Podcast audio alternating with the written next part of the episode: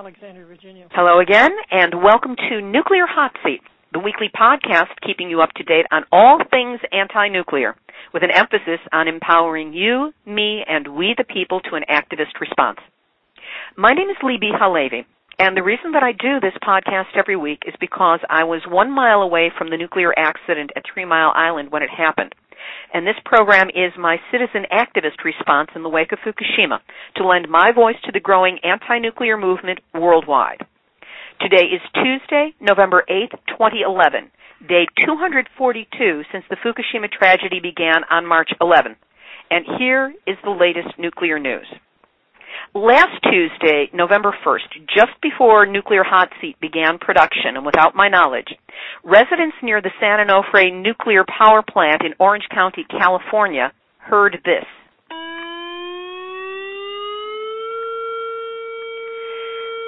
That is the sound of the sirens going off at the San Onofre nuclear power plant. What happened was there was an, an ammonia leak. It was non-radioactive, but there was an ammonia leak which prompted an emergency alert and precautionary evacuation of nearby workers before it was contained later on Tuesday. Uh, the workers stopped the leak by 5 p.m., about two hours after it was detected in a storage tank. Uh, this is according to the plant's engineering manager, Todd Adler. The emergency alert was required because fumes could prevent access to certain areas of the plant, according to Adler. Now, the alert, which is listed uh, in this article from the Huffington Post as "quote unquote" the second lowest of four federal classifications for emergencies at commercial nuclear power plants, which could, of course, also be referred to as the third highest classification for emergencies at a commercial nuclear power plant. But it was canceled uh, approximately three hours after it began, and the evacuated workers were allowed to return. According to Adler, it's a chemical spill that could happen at any industrial facility. The cause of the leak was under investigation. There's no word yet of the cause or the implications to the overall safety at San Onofre, which has had three safety problems reported to the Nuclear Regulatory Commission in the last 12 months.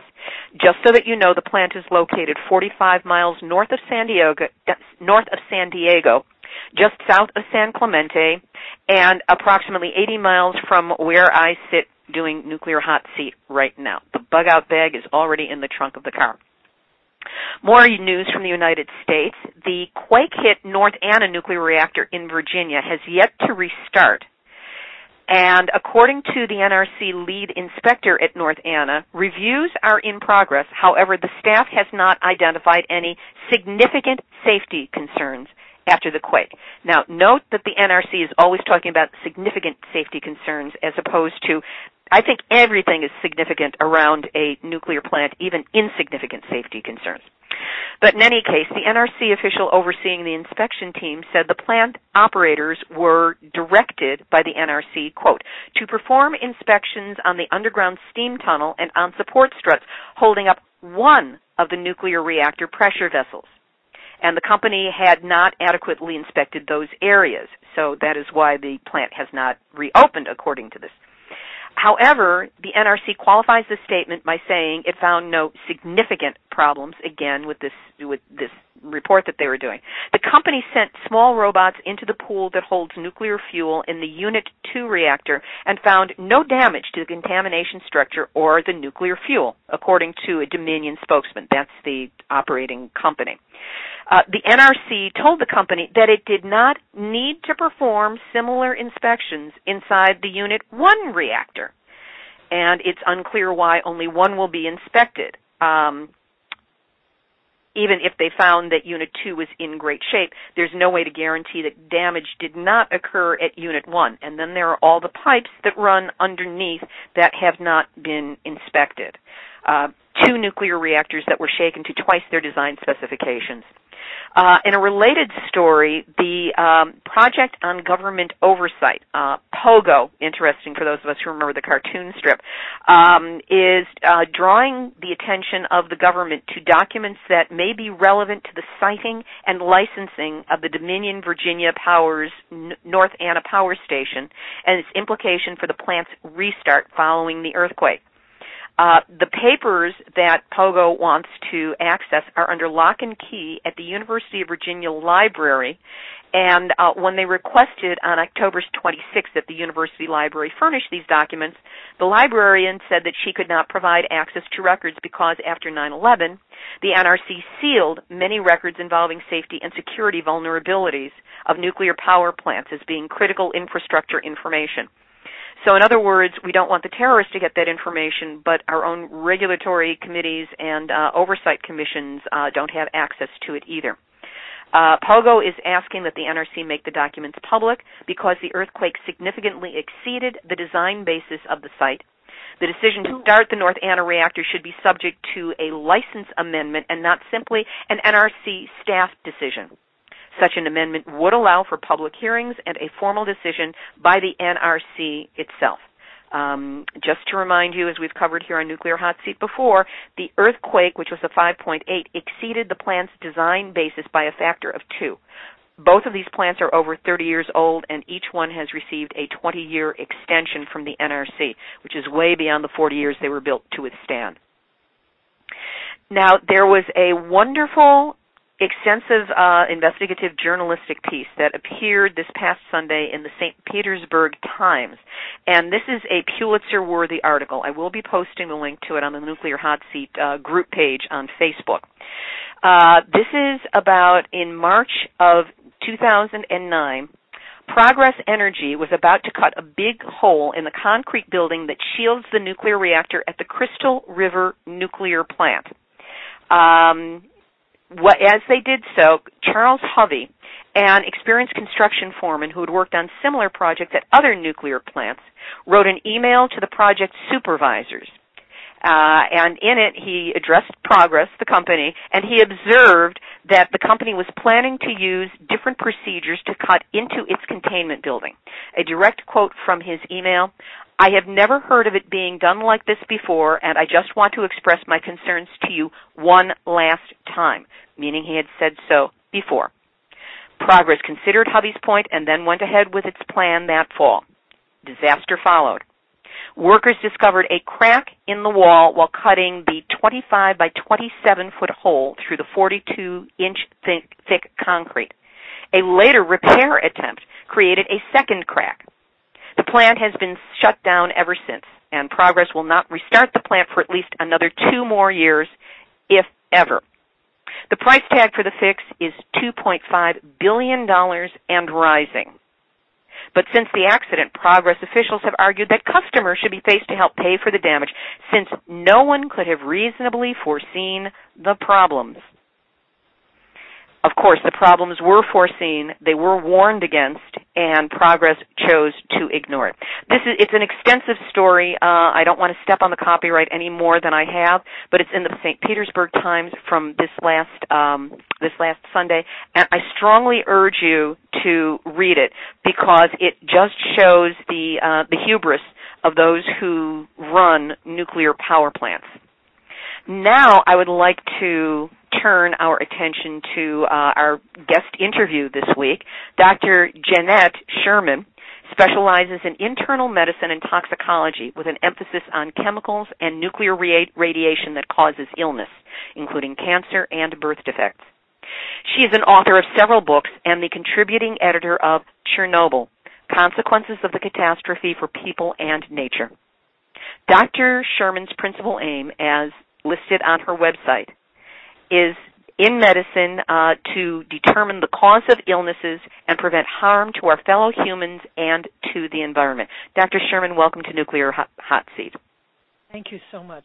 Glad to be here. It's, I'm delighted to have you here as well. Now, there's been a lot of confusion in the general public about the effects of radiation, what levels are dangerous, and what we experienced in the wake of Fukushima. Can you start by just giving us a basic orientation to the effects of radioisotope exposures? Well, the Nuclear Regulatory Commission and the National I'm sorry, the National Academy of Sciences has come out very clearly that any exposure to nuclear radiation, whether it's a CT scan, an X-ray, or radioisotopes from uh, a nuclear power plant, are uh, harmful, and every exposure is cumulative. So it's very important that all exposures be uh, avoided and minimized as, as much as possible. given that there was a tremendous increase in radiation releases from uh, Fukushima that did make their way over here to the United States, what, if any, changes in um, in our health uh, do you expect or are anticipated as a result of the radiation? Well, my colleague um, uh, Joseph Mangano and I published an article about the increase in the deaths of babies one year and younger in seven cities along the West Coast. We were pilloried and attacked viciously because they said we were uh, fear mongering and we didn't know what we were doing. So we thought, well, we better, you know, look at this again. So we went back and expanded the database extensively and looked at all the numbers again rewrote a new article or wrote, wrote a new article submitted it for peer review publication to a professional journal and it's been accepted and it will be published in January of uh, 2012 uh, after we did our study of childhood deaths it was also confirmed that British Columbia is seeing an increase in babies' deaths, children one year and younger. And we know that those that are the most vulnerable, the, the unborn and the neonates. So and we've been trying to get data from uh, Alaska, but have not been successful yet. And what was the source of the data that you used for the study? we, we used EPA and um, EPA data and CDC, the Center for Disease Control. We used U.S governmental data, nothing that we dreamed up ourselves. You know, I did have uh, previous reports about this on uh, Nuclear Hot Seat to get the information out, and thank you very much for having done that research and been this diligent about putting it out in a way that people cannot ignore because of the dangers. Has there been any kind of follow up to that for the period of time beyond the initial exposure to the radiation plume? Well, we're looking at data now about uh, uh, covering the entire population, not just uh, neonates.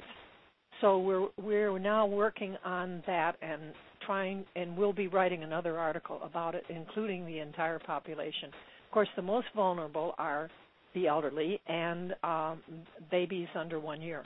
Mm-hmm. And is there? Uh, have you located uh, beyond the problems that uh, neonates were having. Um, any geographical location or geographical spikes?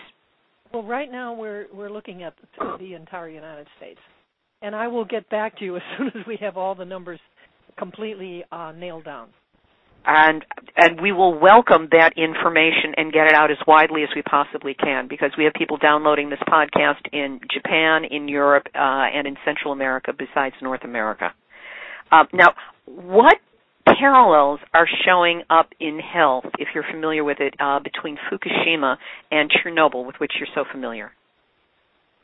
Well, unless we stop the Earth from turning, and unless we, you know, stop chemistry, uh, physics, and biology from function, you know, from being real sciences, it's very considered that the um, meltdowns, plural, in Fukushima will be far more serious and affect the population uh, in Japan more so than um, Chernobyl. And Chernobyl, of course, is still ongoing, and there has been there has been no end yet in the effects from Chernobyl. But Fukushima, uh, Japan, is has much higher density population in the area than did that did Chernobyl, and they really have not been able to fully evacuate people who were receiving the, the fallout from the ongoing um, meltdown of the reactors. So it's really a very sad and very tragic situation in Japan also it's been shocking the extent to which the government has lied or reassured and TEPCO has reassured the people that they really were under no danger um, so that even if there were steps they could have taken to protect and preserve their health um, they were dissuaded from doing it because it really wasn't necessary and they were being alarmist. Well yeah. I mean they did they have downplayed the the effects as did the government's you know of Ukraine, Belarus, and Russia when Ch- Chernobyl happened. and as the United States did at Three Mile Island. So it's you know the government really is on the side of the the nuclear industry in many cases, and there has usually been a delay in getting out information to the public.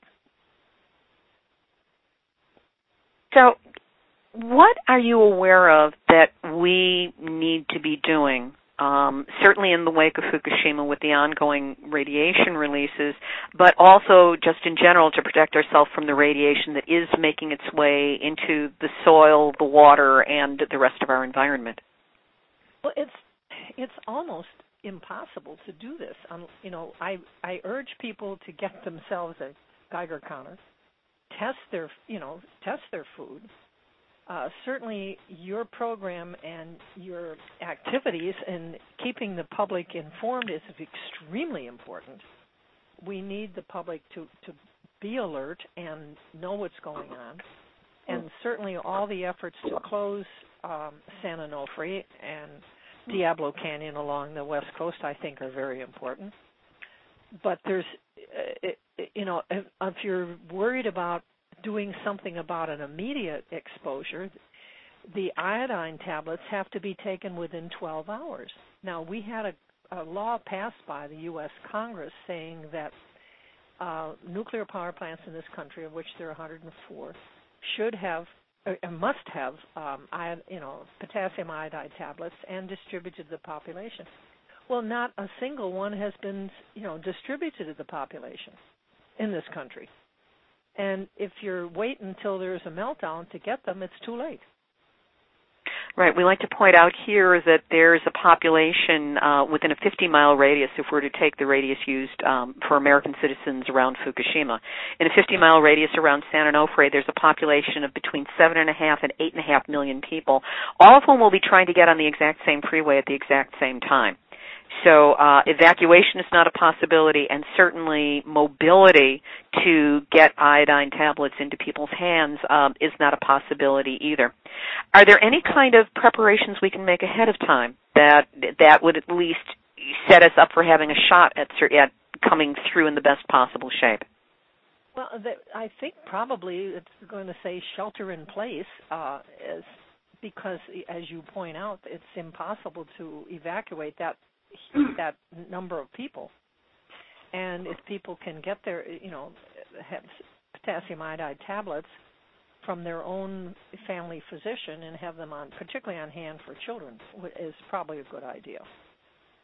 Now, I have um, a very odd set of questions. I recently watched a um, a documentary. I think it was uh, a nature program, and it was about wildlife in the Chernobyl exclusion zone and they were showing uh, the wolves and the other animals and there was an entire ecology that had grown up even though it was radioactive it remains radioactive. I know that if uh for example a boar dies in Fukush- in um uh, chernobyl in the exclusion zone and has to be taken out it must be treated like radioactive waste. Yet they're living there. they are surviving there. Mm-hmm. and i'm wondering what are the implications? I mean, if we get if we get hit with radiation, is that guaranteed cancer? Is it guaranteed death? Will some of us develop the ability to uh, become immune to the effects of radiation? Well, some of the most important work that's been done on the animals in the exclusion zone have been done by Dr. Timothy Mousseau, who is uh, at the University of South Carolina, and uh, Dr. Moeller, who is in France, and they have studied um, insects and birds and uh, plants and other, you know, an, another uh, life growing in Chernobyl.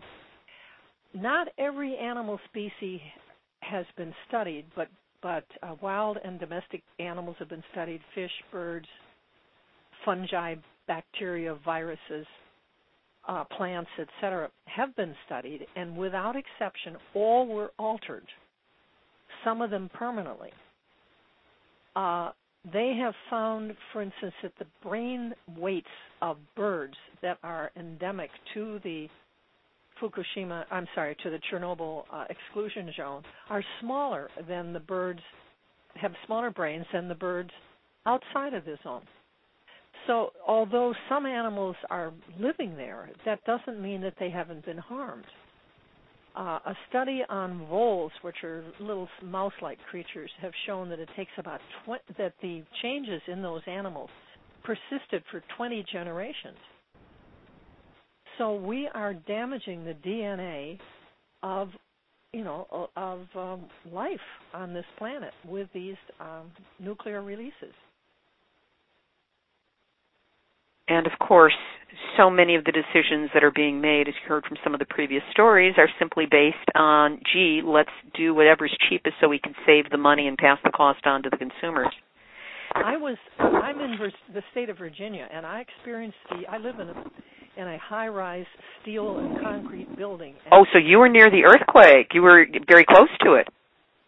Well, uh, it's about uh, 70 miles away, and my uh, my apartment shook like crazy, and every picture on my wall is crooked. Uh, I uh, wrote about the the experience, and um, one of the issues that's rather important is not in the news is that there are casks of spent fuel stored at the site, and they weigh about 115 to 117 tons apiece and with the earthquake, those casks moved four inches. 115 ton casks. Filled with radioactive material, which is capable of creating great toxic effect. Um, if they tipped over, I mean, it would have been a disaster.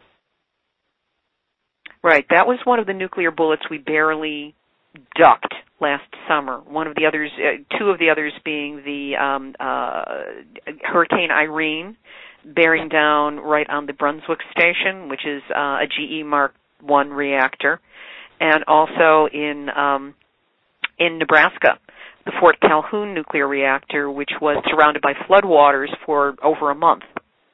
Right. So we've been in some very difficult nuclear situations. It appalls me, as a former journalist, it appalls me the extent to which the media is not covering the story in any kind of an all-encompassing way.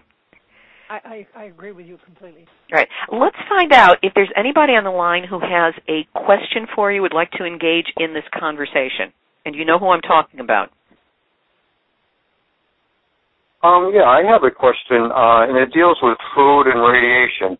Um, how do we know? I mean, and I agree that Geiger counters would be a great option, but if you don't have one, how do we know what we're eating is actually safe for us? You don't. You simply don't know. Because, uh, uh, to my knowledge, no data are being published these days about any radiation in the food in the United States. I haven't seen any. The one exception, which is uh, an early interview I did, was with Eden Foods, which is an holistic company that uh, deals quite a bit with the macrobiotic uh, population, people who eat macrobiotically and they actually instituted their own testing system that they had to investigate and come up with by themselves in order to guarantee that the food they had was pure and that the workers who were unloading it and dealing with it were not anywhere at risk. But that is the only place that I'm familiar with where there is any kind of guarantee that um, the food is safe. Ah. I'm sorry, Tim, what? Oh no, I'm sorry. Uh, and, and my other question is about a Geiger counter. How accurate is it? I mean, you hear stories, and you know, then you hear other stories, and how accurate are they? Well, I think they're pretty accurate. I mean, it's better than nothing. And a Geiger counter costs about about four, uh, three hundred and fifty to four hundred dollars, and um, they will pick up, you know, gamma and um, beta radiation. And I think that um, certainly if somebody is in an area of, around a nuclear power plant or, at, you know, on the west coast, I don't think it's a bad idea. It's not a bad investment. Okay, what I've heard. Uh, Go ahead, Tim. No, I mean, do you have it linked to uh, to something like that? That you can put out there? Say it again, please. Put a link for like uh, you know for a house for a regular household Geiger counter or whatever they? I, I could. Well, I, I, I'm hesitant to, you know, uh, uh, advertise any products on my website, but I have had a rad alert, R A D A L E R T, for years, and um, many years ago, before either of you were born, I worked at the atomic worked for the Atomic Energy Commission at the University of California in Berkeley, and used a Geiger counter on a daily basis. So I, I, you know, I'm not concerned about the, you know, having one. And they they can they cost about four hundred dollars. You can go on the web and and look for Geiger counters yeah, my understanding is that there was such a crush of requests for them that uh, they that all, they all got back ordered. Um, but that even if something is not of the highest quality because they vary in quality, they still will show a differential if there is radiation present. The reading might not be as accurate as it would be in a higher end model, but at least it will show if something is present or not, and relatively whether it's whether the background radiation has gone up or not. So it that's important. Yeah. And just to be aware, especially since I do live on the West Coast, and um, I certainly have stopped walking around in the rain even with an umbrella, even with Gore-Tex on, simply because um, there was recently a video. Uh, Marco Kaltofen, maybe mis- maybe mispronouncing his name. Did you see that one? No. Um, it's uh, I, I can send you the link. It, I also have it on uh, the Nuclear Hot Seat um, Facebook page. But he's a researcher into radiation and what is actually present uh, in the air and in the dust and the particulate matter. And it was about a 23, 24 minute video that was um, quite informative as to what was being sent out and um, how it has been showing up. And uh, he talked about rainouts as being the place where uh, places where the rain happens to coincide with a dense area of radiation and it comes to Earth, which is why in very odd places there can be a radiation spike that doesn't seem to make any sense, but there you have it. Oh, you're you're absolutely correct on that. I, and one of the biggest radiation fallouts happened in around Albany, New York, after one of the uh, nuclear test blasts and in Nevada and it was carried all that way and then there was a big thunderstorm and it rained rained out the radiation over Albany. You're you're correct on the the ra- the high level of radi- of rain you do bring down radiation. Right.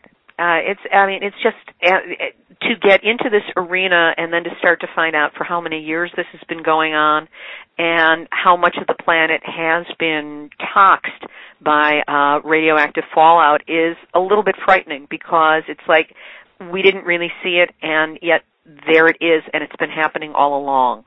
And uh, now we really do have to take as steps that we can for our health and to see if we can turn this thing around. So, uh, Dr. Sherman, is there anything you can suggest to us, um, either health-wise or politically, where we might be putting some attention right now that will be of greatest assistance um, to changing the way things are in the world in nuclear matters? Well, I think every citizen has to get involved and say we must close these nuclear power plants. They they are you know they said you know Fukushima is an, a very strong example of what it's going to do to the the economy, the health of Japan and the people. It's just terrible. And I think we need to mobilize people to get these plants closed across the country. Certainly, I think a fifth of the of the population of the United States lives within uh, 50 miles of Indian Point, that's on the Hudson River. We need to close these plants and then dismantle them and then find out what in the world we can do with the radioactive mess we have created. Well, that that's that's the next point. Yes, but better that they should be closed and we deal with uh, the radioactive uh, materials than to keep them running. So, a final question: How might we support you and the work that you are doing? Well, I hope that you will have people go to my website. I hope you have people um, read the Chernobyl book. It's very dense science, but it's really important that people know what has happened in the 25 years since Chernobyl. The book was originally published by the New York Academy of Sciences and priced at $150 and we got back the copyright and we now have a printer who has the book available for 10 and um is it available right now yes ma'am please give your website it's www and janette is spelled j a n e t t e sherman s h e r m a n dot com and the book is available and i hope people will read it for ten dollars, I mean, you might save your life and the life of your children. Here's hoping people purchase it and do exactly that with it, and that we all get together and um, get these things taken care of and um, turned off, dismantled, and then figure out what we're going to do with um, the with the mess that we have made. And one final thing, Dr. Sherman. When you do have that report up and ready to go, please would you let us know so that we can help you break the news to the public? We absolutely will. I can't it's embargoed until January, but I certainly will. Yes, and I thank you so much for all you're doing and to get this information out to the public. It's absolutely needed.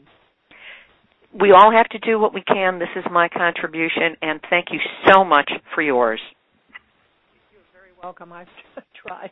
okay. Stick around for the rest of the podcast if you want. I've got lots of stories left. I will. I am going to listen if I may. Absolutely. It's it's my honor to have you here. And I want to put your program on uh, the, the link onto my website when it, when you can send it to me. Uh, terrific. And when I can figure out the tech on how to do that, trust me, I will. okay. Boomer Luddite here. And anyway, moving on with the news after that wonderful interview uh, with Dr. Janette Sherman. Um, looking at Japan, um, there are a number of tweets and articles and a growing unrest among the Japanese people in and around Fukushima because they are fed up with what they are calling, quote, a shroud of secrecy. And they are starting to smuggle journalists into the exclusion zone. Uh, because they must rely on the media for help. It is absolutely crucial. And according to a Japan Times editorial, Increasingly, those forced from their homes as a result of the disaster are fed up with this shroud of secrecy thrown over Fukushima plant and the abandoned towns and villages where families have lived for centuries. The less media coverage there is, the more they worry that their plight will be forgotten, and the less pressure there will be on TEPCO to cough up proper compensation that appears to be one reason some are starting to take the law into their own hands and smuggling journalists into the forbidden zone. And for a culture that is based on compliance, uh, this is really revolutionary behavior on their behalf. Now, there are rumors circulating via Twitter in Japan that many more Fukushima workers are dead than has been revealed. Um, this from a story in The Economist which details conditions outside of the stricken plant. Quote, Patrol cars stop passing vehicles, notes the reporter. The police are particularly vigilant in preventing unauthorized people getting near the stricken plant. And another one. The air of secrecy is compounded when you try to approach workers involved in the nightmarish task of stabilizing the nuclear plant.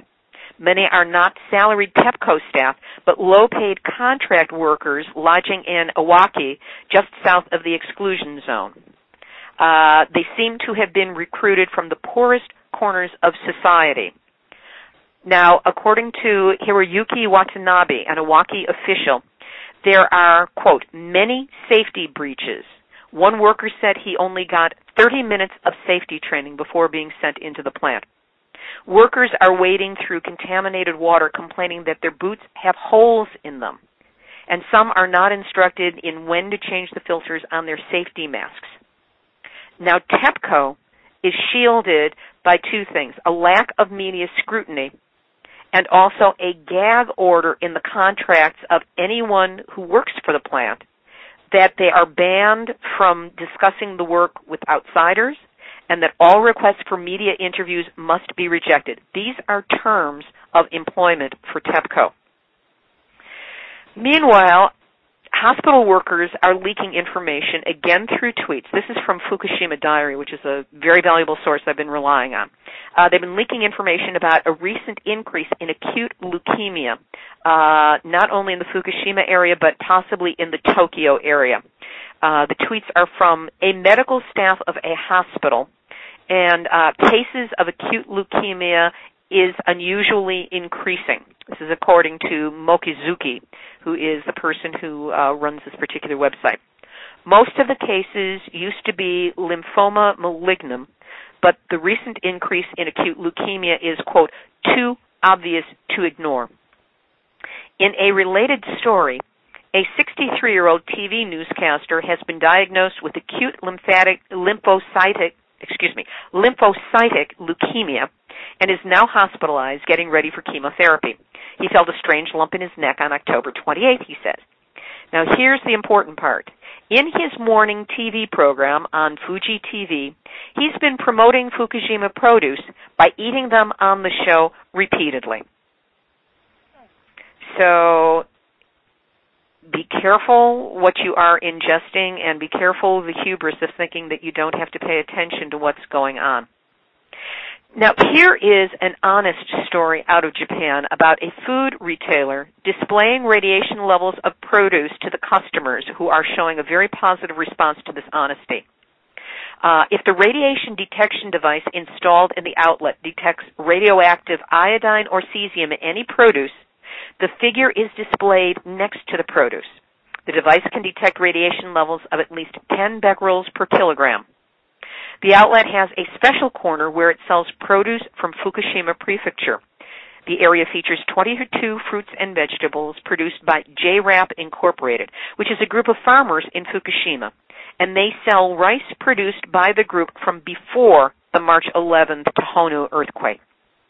Customers are provided with a list of radiation level standards established by various nations.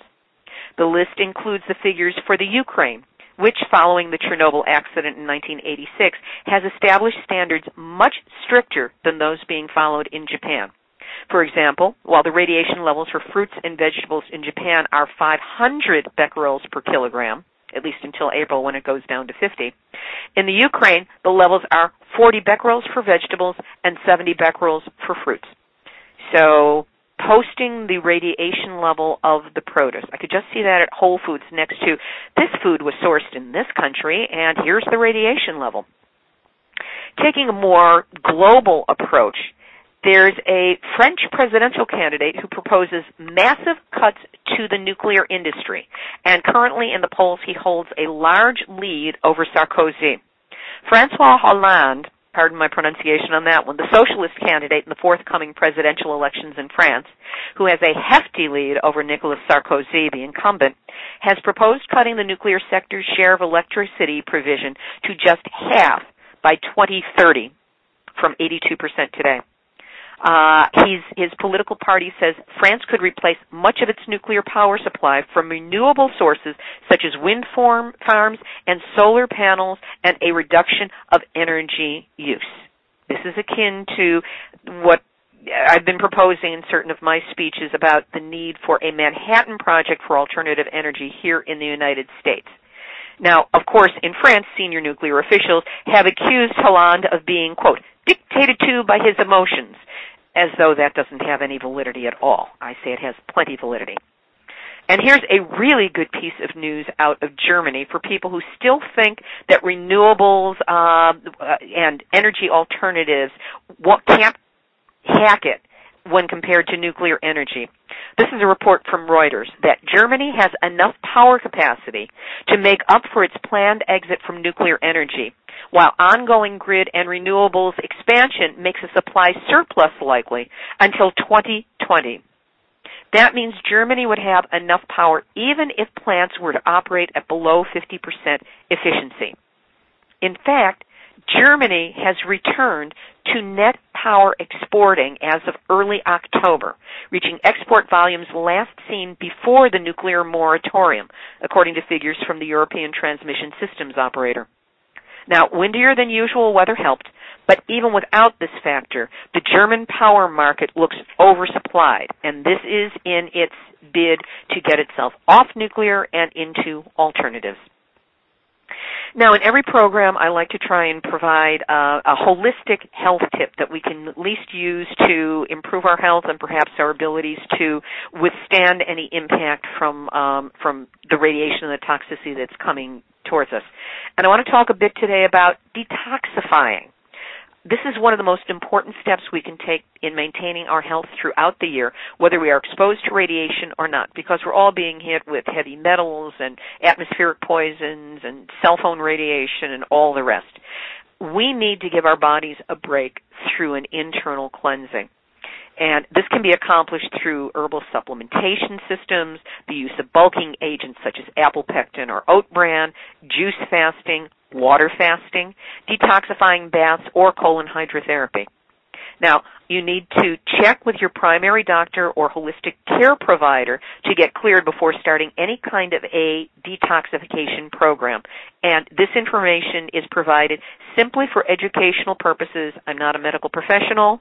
I'm not trying to tell you what to do. I'm just letting you know a few possibilities that are out there, and my attorney told me I have to say these things. Now, personally, personal information only, I've been using calcium bentonite clay dissolved in water or put in a smoothie, which makes it much more palatable, and also using freshly juiced organic fruits and vegetables, along with a wide range of supplements, which I do include green foods such as spirulina. It is best, again, that you consult with a primary care physician, a nutritionist, an herbalist, Chinese medicine specialist, or naturopath before embarking on any supplemental program. Now, finally, this activist piece of news out of uh, Japan. Nuclear hot seat contributor Kathy Iwane in Japan reports a small victory has taken place. She and her group, which consists of mothers who are concerned about the safety of their children, sponsored an international petition that read in part, quote, it is the belief of the undersigned that the dangerous radioactive rubble at Fukushima power plants and the other areas around must be left at the site of the disaster. Efforts must be focused on ending the ongoing fires at the plant, and people should be evacuated from the immediate area in accordance with radiation levels set before March 11th. All recent Japanese government policy changes to increase allowable radiation levels must be overturned to pre-disaster levels. And uh, this petition, which closed as of the 31st of October, was listed at one of my favorite websites, www.stopdammit.org, and that's spelled D-A-M-M-I-T. Now, Kathy reports that she and a group of mothers last Wednesday took the signed petitions to the prefectural government recycling section chief. Uh, she reports that he, quote, held his pencil but took no notes. He reiterated that Wakayama had already refused rubble. However, he didn't quite understand that Osaka and Kyoto, which are both about an hour away, had not yet formally refused. And of course, that is within dangerous area for uh, radiation. But she goes on to say, we had three section chiefs from waste management at our meeting, and one chief echoed his personal agreement that it would be morally impossible to have other civil servants below him handling such radioactive rubble at any local incineration facility.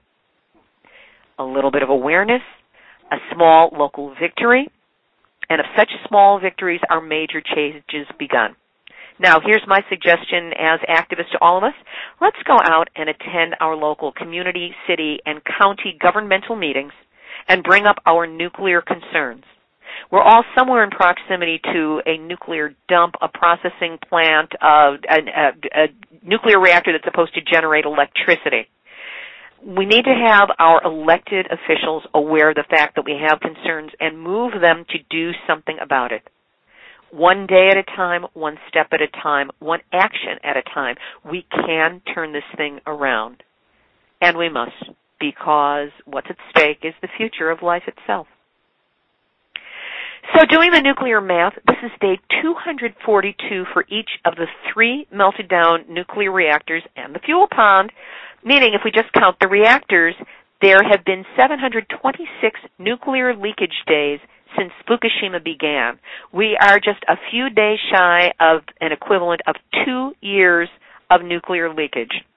And uh, if we divide these uh, 726 days by uh, the 10 days that Fukushima was in active meltdown, which Fukushima is still in active meltdown, we would have the equivalent of over 72 uh, Chernobyls happening. So, this has been Nuclear Hot Seat for Tuesday, November 8th, 2011. You can find us and links to previous programs by going to nuclearhotseat.com. I'm having a little trouble accessing the site right now, so you might want to switch over and do your downloads from the Nuclear Hot Seat page on Facebook. We're also up on iTunes, and you can subscribe for free so that you never need miss a single update. If you have a lead to a story or information to divulge, please send me a message on the Facebook Nuclear Hot Seat page, and I'll get back to you and see what I can do about getting it on the podcast. In closing, this is Libbe HaLevy of Heartistry Communications, the heart of the art of communicating. Reminding you that we've all had our nuclear wake-up call. Now, do not go back to sleep. Thanks everybody. Be safe, be well. I will speak with you again next week. Take care.